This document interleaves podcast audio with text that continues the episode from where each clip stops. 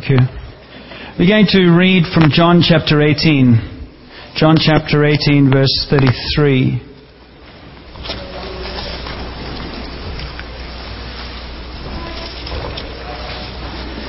Jesus is before Pilate. He's facing the crucifixion.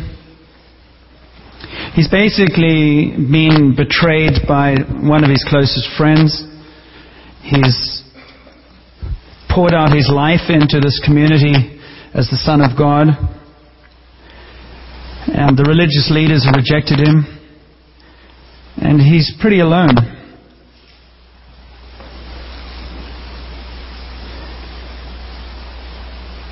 but he doesn't buckle. John 18, verse 33. Pilate went back inside. He's just asked the. Um, he's just spoken to the Jews, and they've, they've said that Jesus uh, needs to be killed. Pilate went back inside the palace and summoned Jesus and asked him, Are you the king of the Jews? Is that your own, own idea, Jesus asked, or did others talk to you about me? Am I a Jew? Pilate replied, It was your people and your chief priests who handed you over to me. What is it you have done? Jesus said, My kingdom is not of this world. If it were, my servants would fight to prevent my arrest by the Jews. But now my kingdom is from another place. You are a king then, said Pilate. Jesus answered, You are right in saying I am a king. In fact, for this reason I was born. And for this I came into the world to testify to the truth. Everyone on the side of truth listens to me.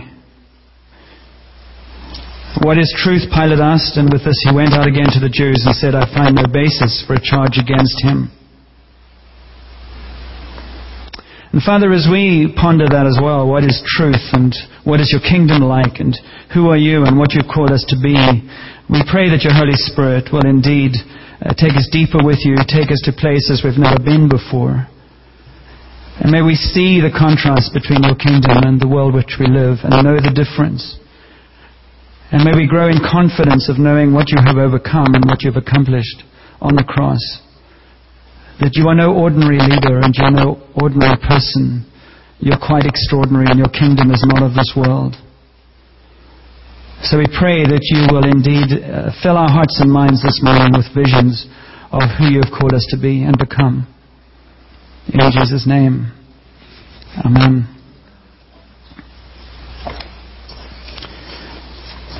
I'm not quite sure where I'm going this morning. Um, but I wanted to read that as a reminder of what Jesus was doing when he was on this earth.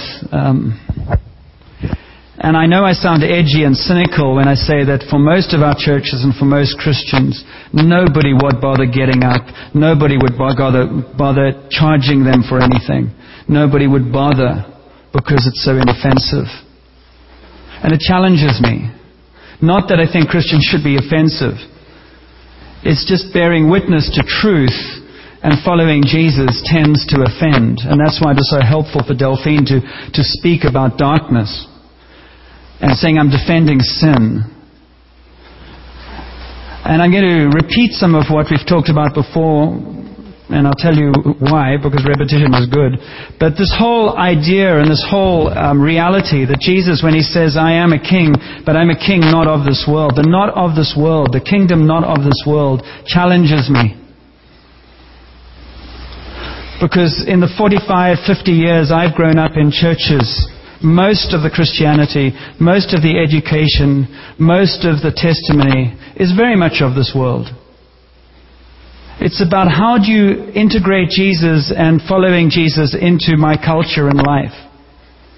Is how do you be a good person? It's how do you not swear, not kill, and kind of that's about it, isn't it? And in the Western world, it's not a criticism, it's a, it's a comment of a reality that the Western world has lost its Christian witness. Primarily because they made a joke about England. And they said if you want to defeat England, attack them at tea time. And in the West, there's that similar kind of, if you want to attack the West, just give them things to play with. And the, the, the battle is subtle, and the battle is, is tough, and the battle is strong. And the battle looks very different in different places. I remember saying when I first came to Canada, the battle here is much more difficult than Africa. In Africa, there was very clear lines. In South Africa, with all the apartheid and oppression, it was easy to identify what you're fighting against. Now they're confused because they're not quite sure what they're fighting against. In Canada, it's, it's subtle because it's apathy and it's so much to do. And there's so many distractions. So Christianity becomes just something I add on to what I already do, and it sort of helps me a little bit as you were saying, Barbara, you know, Lord, bless me while I drive, bless me while, while I do what I want, and thank you for blessing me.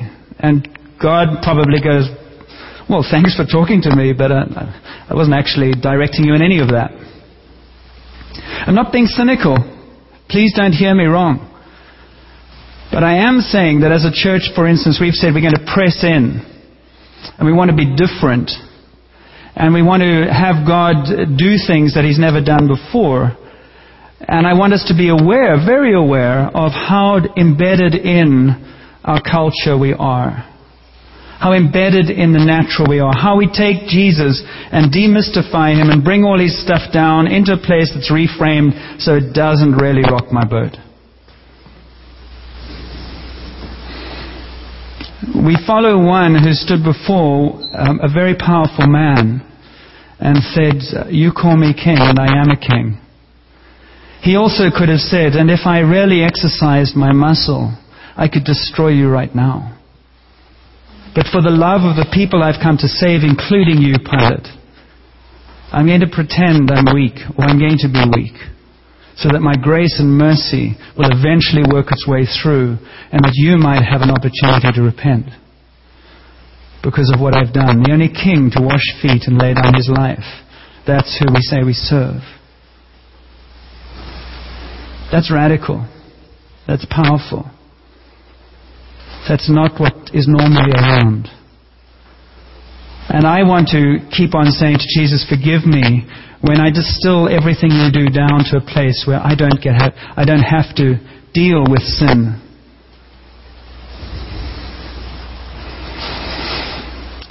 So we repeat what we've talked about before. Um, maybe I'll, I'll, insert here. Yes, you know, I always get quite emotional after I went to. I've been to two meetings um, in a year, and I went to another AA meeting yesterday to celebrate and and, and um, affirm and support somebody who's been sober for a year. I, I have to say that it's probably the most powerful meeting I've ever been to in my life, the two AA meetings. I'm totally a fan of it. I have never, ever been in a group of men and women who have been so honest, so pragmatic, so desperate, so actually humorous in the midst of a battle. And I wished I could just bring them all and put them here and just say, let's just have a service, just surround and listen. Say three things basically. There's huge repetition every single time they meet. They say the same things. There's a there is a no BS approach to life. They all stay. I was dead. I was drinking. I was desperate. I was broken. There's nothing that was left for me.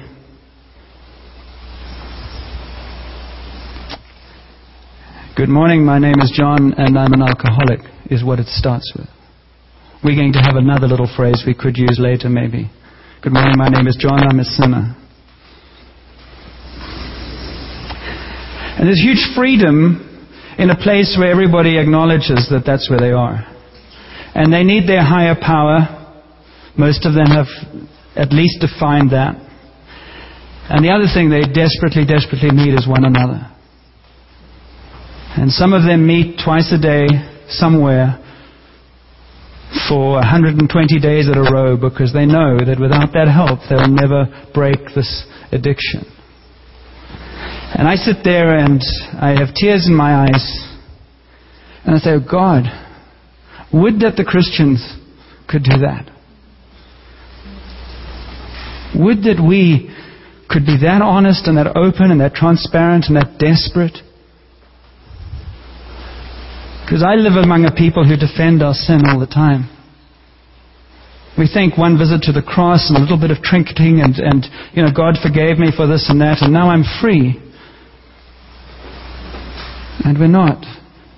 Alcoholism is one aspect of sin. And if they are that desperate to get free of alcoholism, even without Jesus really being present, God in grace is present. But there's so much more He could reveal Himself and probably does in different people. All I'm saying is there's a desperation, there's a hope, there's a camaraderie that I think would totally transform the Christian church. If we meet together for an hour or two hours on Sunday morning and then desperately try to get some people out for, for Tuesday night or soaking prayer, that's a huge sacrifice.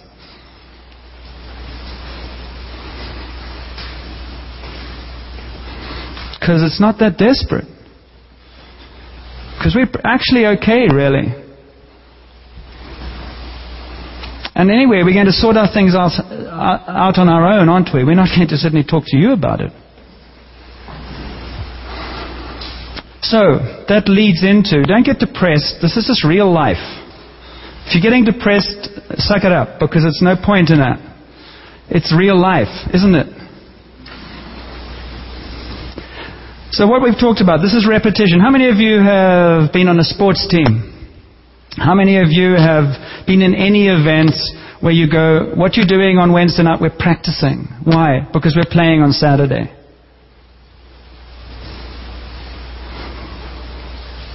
We're meant to be practicing Christians. That means we invest time. So, we read that story of um, the entering into the promised land. Freedom from Egypt, slavery in Egypt, freedom in the promised land. If we had those old overhead projector, you know, um, acetate things, those transparencies, we'd put um, Egypt, darkness, Pharaoh, the promised land, symbol of hell on one side. On the other side, we'll put um, heaven, the kingdom of God, Jesus is Lord, life, love, truth, fullness, everything that's good. In the middle, we put the wilderness. That's the journey between the two. Why are we repeating this almost every week? John, when are you going to be done with this? Never. Never. The kingdom of heaven is not of this world. Jesus is not of this world. You have to repeat things about 30 times to make any difference. We haven't got it yet. And we're going to get it. And we're going to continue to talk about it. Take those acetate tapes or, or, or, or pages and put them on each other any way around you like, hold them up and you can see all three dimensions. The journey, Egypt, promised land. Put them together, that is the world in which we live. It's pulled apart for us to understand but if you want to understand why the world is a place where there's suffering and there's also a God of love, why good things happen to bad people and bad things happen to good people, why some healings happen, why some don't happen, why there's so many battles and struggles, that's why. Because there are two kingdoms vying they, they're not two kingdoms vying for control because the kingdom of God is already won. What the kingdom of God is doing is working out that victory on earth as in heaven. The reason why he just doesn't go, let's just clean it up right now, is because there is also judgment with that. And he's kind of saying, I really would love a few more people to come in here. I love them all. So it's grace and mercy that's keeping it all going. But that's why it's also confusing. That is the setting which we're talking about when Joshua, uh, in Joshua, the, the, the, the Hebrews have just come out. Well, let me go back a bit. The Hebrews have just come out of slavery.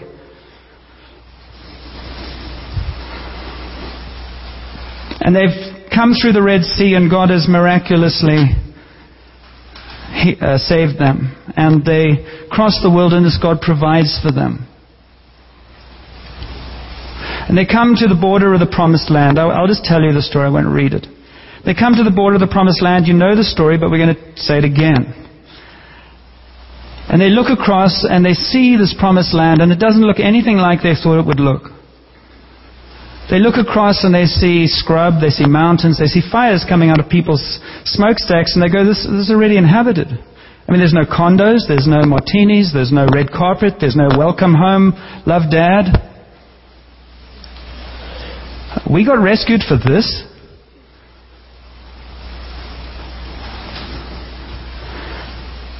So they decide to send 12 scouts, and 12 scouts go out to look at the land and see what it's really like. And they come back 40 days later, and ten of them say, um, well, there's good news and bad news. There is milk and honey, there's great fruit, and we can certainly provide for ourselves. It's, an, it's a good land. The bad news is there's some people occupying it, and they look pretty brutal to us.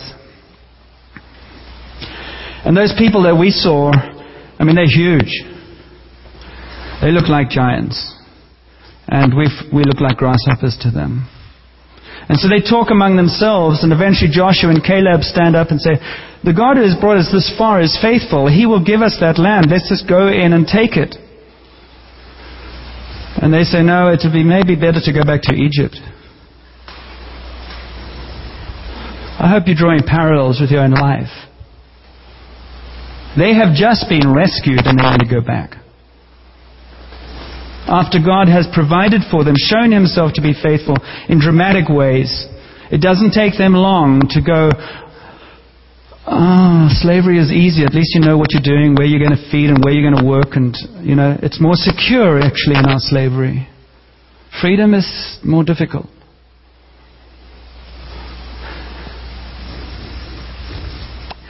They end up wandering in a wilderness for 40 years. And all the adults over 20 die and the children go in. And we pick up the story where they're about to go in again and this wonderful, wonderful sort of, I love it, is Caleb um, speaks about uh, how he's been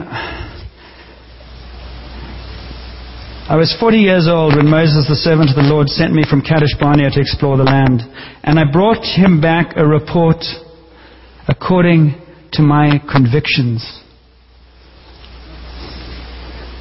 But my brothers who went up with me made the hearts of the people melt with fear. I wanted, I followed the Lord my God wholeheartedly. So on that day Moses swore to me, the land on which your feet have walked will be your inheritance and that of your children forever because you have followed the Lord wholeheartedly. Forty years later, he's pulling that up. And he says, Now then, just as the Lord promised, he has kept me alive for 45 years since the time he'd said this to Moses, while Israel moved about in the desert. The fact that the guy is even still talking to anybody, the fact that he actually even, I, I find it astounding. So he says, Elphra, pay attention. And all you others over 80, John, I am standing here at 85 years old. I remember the promise that was made. I am still full of vigor and I want to go and do battle. And get that inheritance that God promised me. And I will lead these people. And he did. And he drove them out and they occupied that land and he received his inheritance. It's inspiring stuff, isn't it? It's inspiring, but it's also not so inspiring that you have to wait 45 years to do that. It's not that inspiring when you go, Lord, what happened in the 45 years? I would never do that. And what scares me, what I think is a warning, is we can listen to Graham Cooke and say, God is good, and we can listen to Graham Cooke saying, You have an inheritance, and, and we can press in. Are we still pressing in? It's only about seven or eight months. And what does that look like?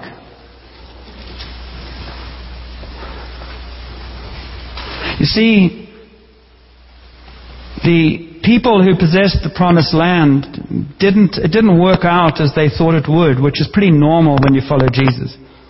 Nothing works out like you think it's going to work out. That's why relationship with Him is so important because the circumstances around Him and His agenda don't jive with mine. His kingdom is not of my world.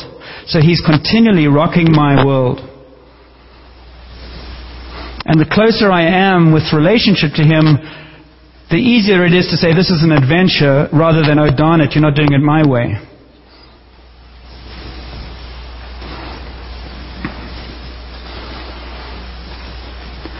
And the thing that scares me in that scenario is that God can give His word of prophecy over us, over this church. And we could wander in the wilderness for 45 years. When God's promise for us as individuals as, and as a church is you can take it in nine months. It's up to you. It's up to you as individuals, as leaders, as participants in this journey to be speaking about what that land looks like and drawing people into it, or is speaking about it in a way that sabotages the whole will of the Lord.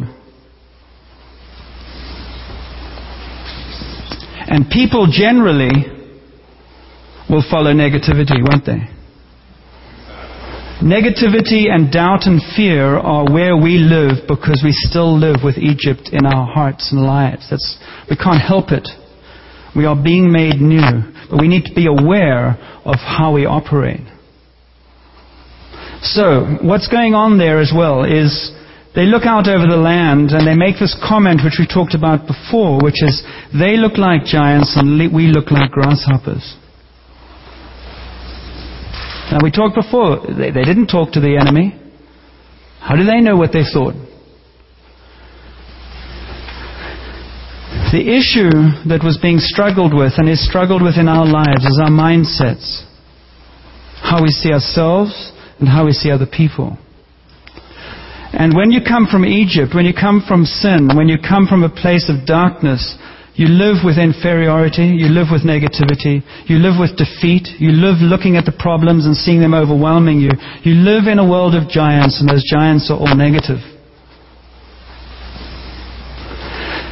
The truth that Jesus came to proclaim is, my brothers and sisters, when you look out over that land, understand that you who were captive in Egypt were my creation.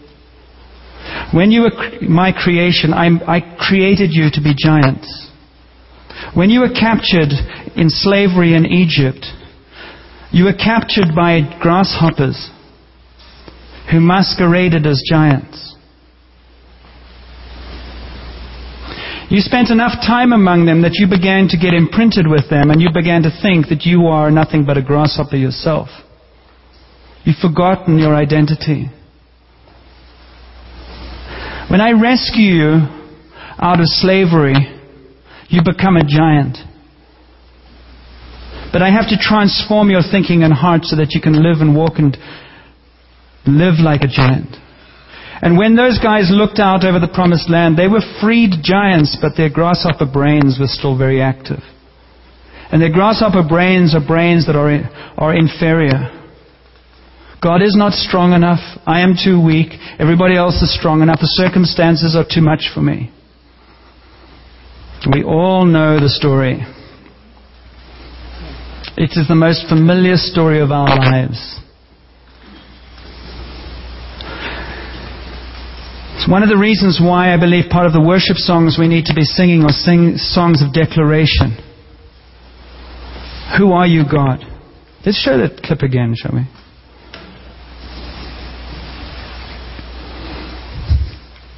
Please.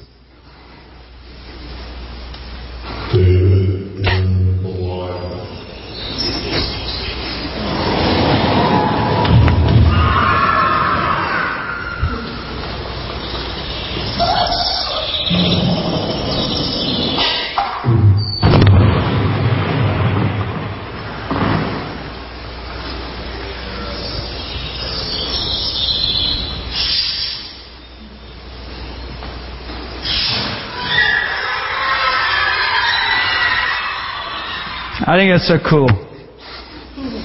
Who's the, this is Jesus' kingdom, not of this world. Who's the giant and who's the grasshopper? The giant is David, who looks like a grasshopper. The grasshopper is the giant who's masquerading. And whenever you read the story of David Goliath or look up anything, it's a nice kid's story. It's got nothing to do with children. It's God crying out to his people and saying, I took a young boy of 14 years old who had found that I was trustworthy because I protected him from the lion and the bear, and I brought him into a group of adults, and I defeated a giant because you didn't have the guts or the relationship with me to sustain you in that kind of challenge. It's a word of promise to adults. When I live in you, when my kingdom is present, you will overcome giants. But they are actually locusts and grasshoppers. So see them as they truly are.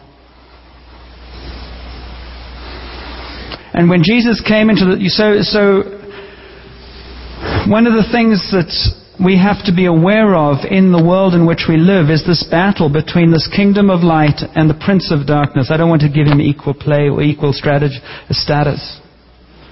The battle is on earth for God's kingdom on earth. God's kingdom is way bigger than this. And so one of the things that we are continually being aware of is what are the ways that we discern how God works out this battle and how we participate in it.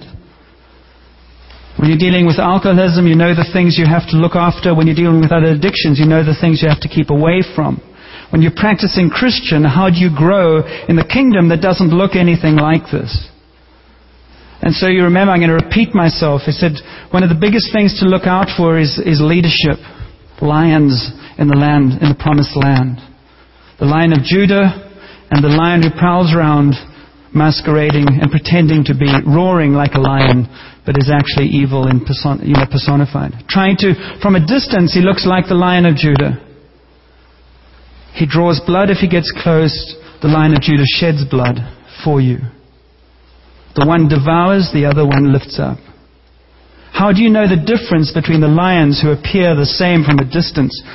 As you get closer, you can tell their character. You can tell what comes out of them by their tone and by their actions. This is very, very, very important to counterbalance the spirituality that denies the human flesh relationship dynamic. It's what keeps us honest.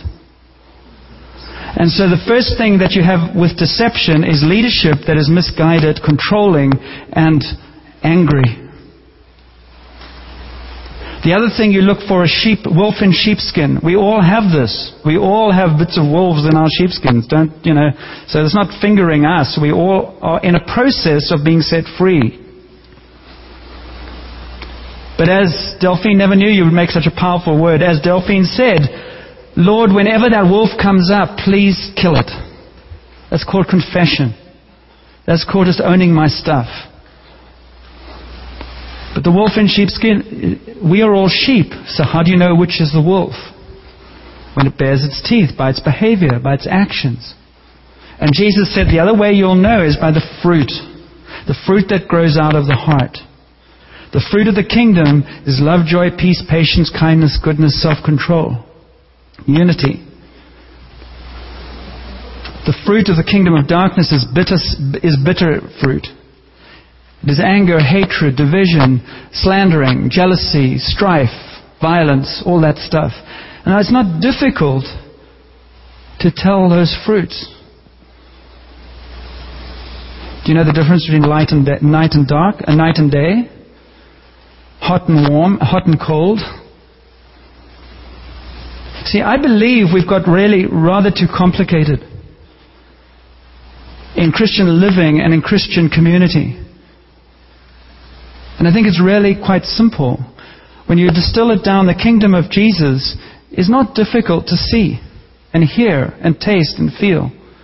It is love, joy, peace, patience, hope, kindness, greatness, that stuff. And so the way that we allow God to take the grasshopper mind out of us is to just confess it when it comes up, because it does come up. I, I know I have to deal with it all the time.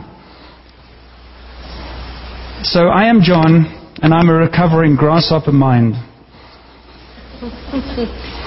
and really, frankly, we should probably all stand up and just say, I am, and I am, you know, a sinner.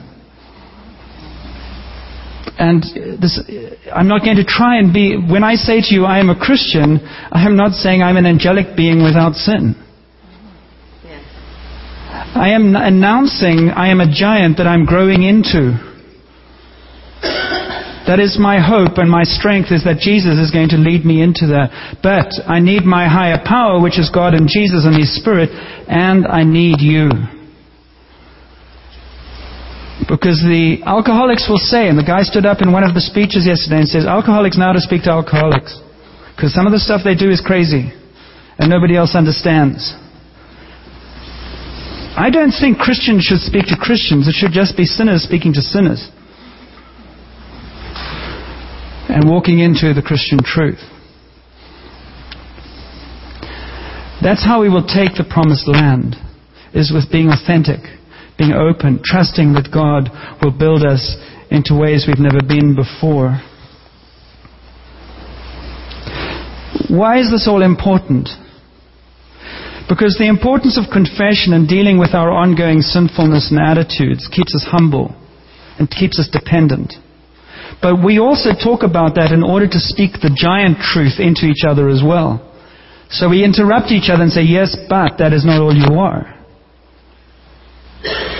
You are also somebody who's been made new. So your grasshopper is diminishing and your giant is increasing as you allow the Spirit of God to work in you.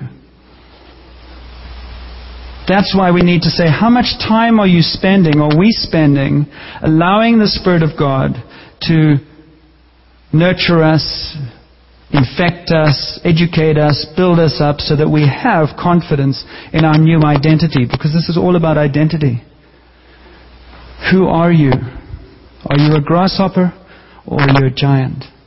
In Jesus, we are all giants being set free from a grasshopper slavery mentality. That's what He's doing in us. Giants take ground. Giants overcome. Giants have hope for the future. Giants are confident in who God is for them. There's a wonderful story that is in um, Where is it? Numbers. That's not. Uh, it's in Kings. It's 2 Kings 6. We're going to have an intermission now. Elisha has got a servant and uh, he's doing some stuff and, and there's a marauding army and there's an army that's very, very um, threatening. And the servant goes out one morning, probably making coffee, and he got up and went out early in the next morning, and the army with horses and chariots had surrounded the city. Oh, my Lord, what shall we do? The servant asked. Which is just the same as looking at the promised land and saying, Oh, look at all these giants. And the prophet says, Don't be afraid. Those who are with us are more than those who are with them. Of course, the servant must look at him and say, Elisha, it's you and me. And Elisha says, Lord, open his eyes so that he may see. Then the Lord opened the servant's eyes, and he looked and saw the hills full of horses and chariots of fire all around Elisha. See, the kingdom that Jesus came to inaugurate doesn't demand that his people fight for him. It demands that his people stand and bear witness to him. Because he says, I will fight for you if you just actually stand firm so I'm wondering what kind of things you might have brought in today that are giants for you, that appear to be giants, that appear to be things that are oppressive or destructive or overwhelming. Because I think the one of the things the Lord certainly saying to me, because I can get quite discouraged and I can go, Lord, are you going to do anything in this place? And one of the words I've been, when I was playing squash a few times when we were in a, in a tough match, the guy I play with something we joke about, and he says, hold the line, hold the line, which is, you know, stand tough. And one of the, actually the things the Lord said to me this morning during the worship, He said, hold the line. In other words, when it feels like nothing's happening, when it feels like just you, you're standing still, when you feel like a grasshopper and the giants are around, you have to turn that around and just telling you how it works for me. And you have to start saying, God, you are faithful. And even though I don't see anything now, I trust that you will work in us, through us, and around us. What I did for years was sing songs. I'm going to sing a song that we, I came across recently. If you've been to the Soaking Prayer, you'll have heard it. I think it's a very cool song. Um, And the words will go up, and if you want to join in, when you get hold of it, you feel free.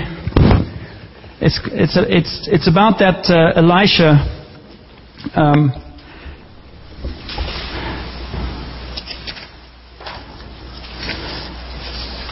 it's about how do I build my faith when I don't see much that's different. And I begin to start saying to myself and to my spirit, Jesus is greater and God is present. And I don't, ha- I don't have to fight for him. He will fight in me and through me and around me. What happened with David and Goliath is what we do as Christians. I remember this in Cape Town 35 years ago or 30 years ago. When we were doing, when we were saying, oh God, please, uh, you know, help uh, black people who don't have education. And there was a protest down in Cape Town.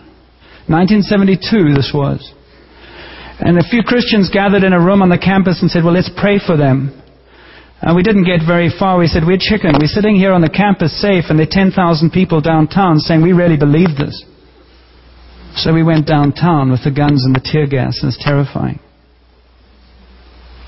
That's what God's calling us to do. You've got to be there in order for Him to deliver. We've got to be there, face to face, to know His victories. That's what it is.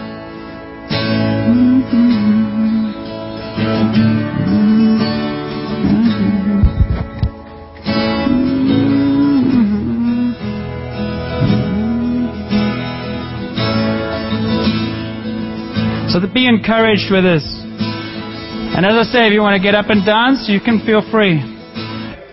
Something that happens.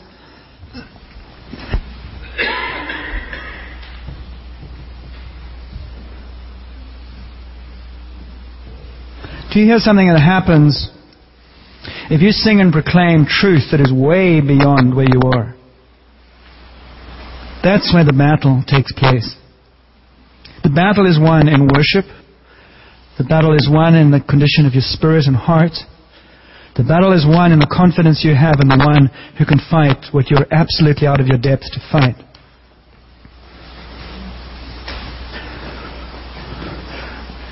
When the giant realizes the grasshopper is speaking, the grasshopper speaks negativity, accusation, and defeat all the time. You don't believe God, look at what you are. The giant says, This is what has happened because of Jesus. He is able to do what I can't do. Let's go for it. Worship is fed by the victories of the giants taking the promised land. If you want to have vibrant worship, begin to start having victories and testimonies. Otherwise, you'll have to settle for the songs that were written 200 years ago by the people like Wesley who did that. And it won't be very exciting. So God's call to us, I believe, is saying, continue to be encouraged to step into the giant that you are because of me in you. But understand the enemy speaks through the mind, your mind my mind. Our minds are coming out of slave mentalities, but they're not here, there yet. Understand that the battle is won in the mind.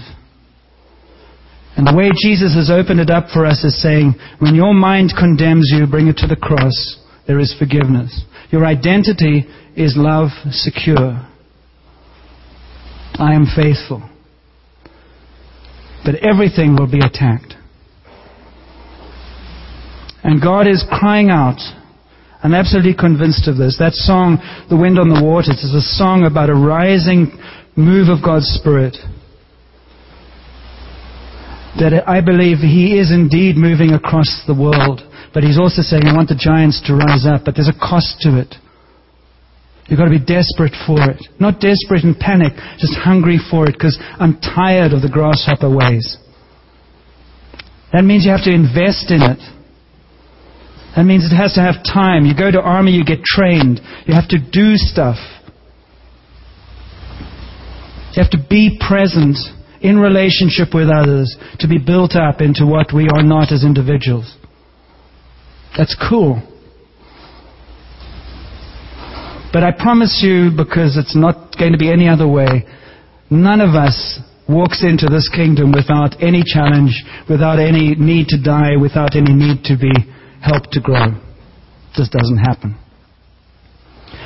So I pray that you will be restless. I pray that you'll be inquisitive and impatient. I pray that you'll be saying, you know, with me, I'm, I was a grasshopper, I'm a giant, but God, I still want more. Do whatever you need to do in me. And if you don't know what God's wanting to do in you, talk to somebody either who's married to you, who knows you well. Just say, what do you think God's saying to me right now? We should be doing that often over coffee. What do you think God's saying to me? And you say, well, this is what I pick up coming out of your fruit. some's sweet, some's not so sweet. So let me tell you about the sweet that I see, and I'll tell you about some of the bitter stuff that I see. And then instead of arguing and defending the bitterness, go, oh, yeah, I was sort of aware of it, but I didn't really want to acknowledge it. And so we don't have to pray about it because we know it's there, so we just have to rebuke it and renounce it. Our prayers are sometimes, Lord, help me how to like this.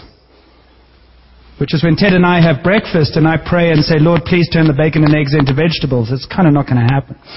It's like, don't eat the bacon and egg. Jesus' kingdom is not of this world. That's where we're ending, where we started. It's not of this world. We need His Spirit working in us. Let's pray together.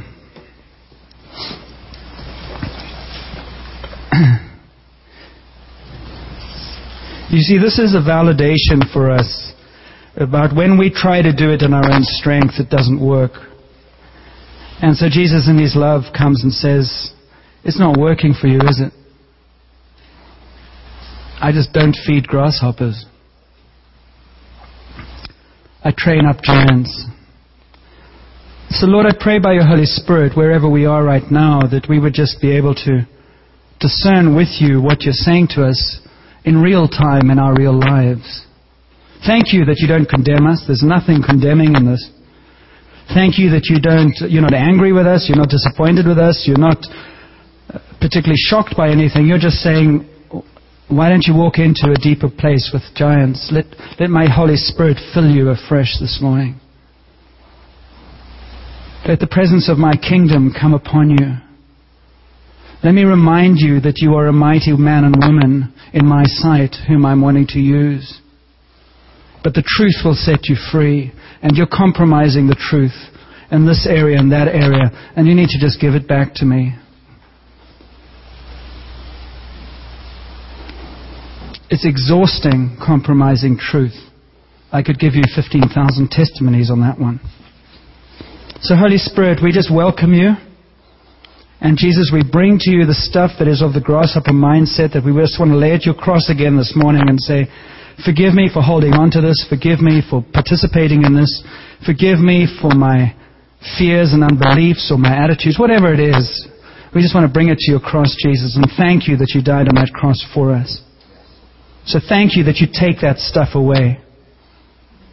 But you're also wanting to train us into new habits, and we know that if we just make resolutions in our own strength, it doesn't work.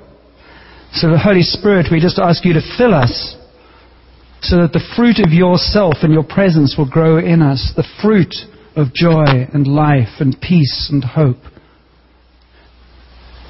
Because the way we overcome the enemy is increase, creating the intensity of light we don't have to harangue the darkness. Some more light of your kingdom present, Lord, among us, we pray. As we come to break bread, will you just meet with us as we pray over one another? Will you be poured out? That, Lord, the giant in us will rise up and not be afraid. That with, give us, we pray, a release of the spirit of Caleb. That spirit that conquers, that spirit that takes ground, that spirit that says, I'm never too old to do battle for you, Lord. So we bless you for your faithfulness to us, and we just pray that we will see mighty things in this place in these next weeks and months. In Jesus' name, amen.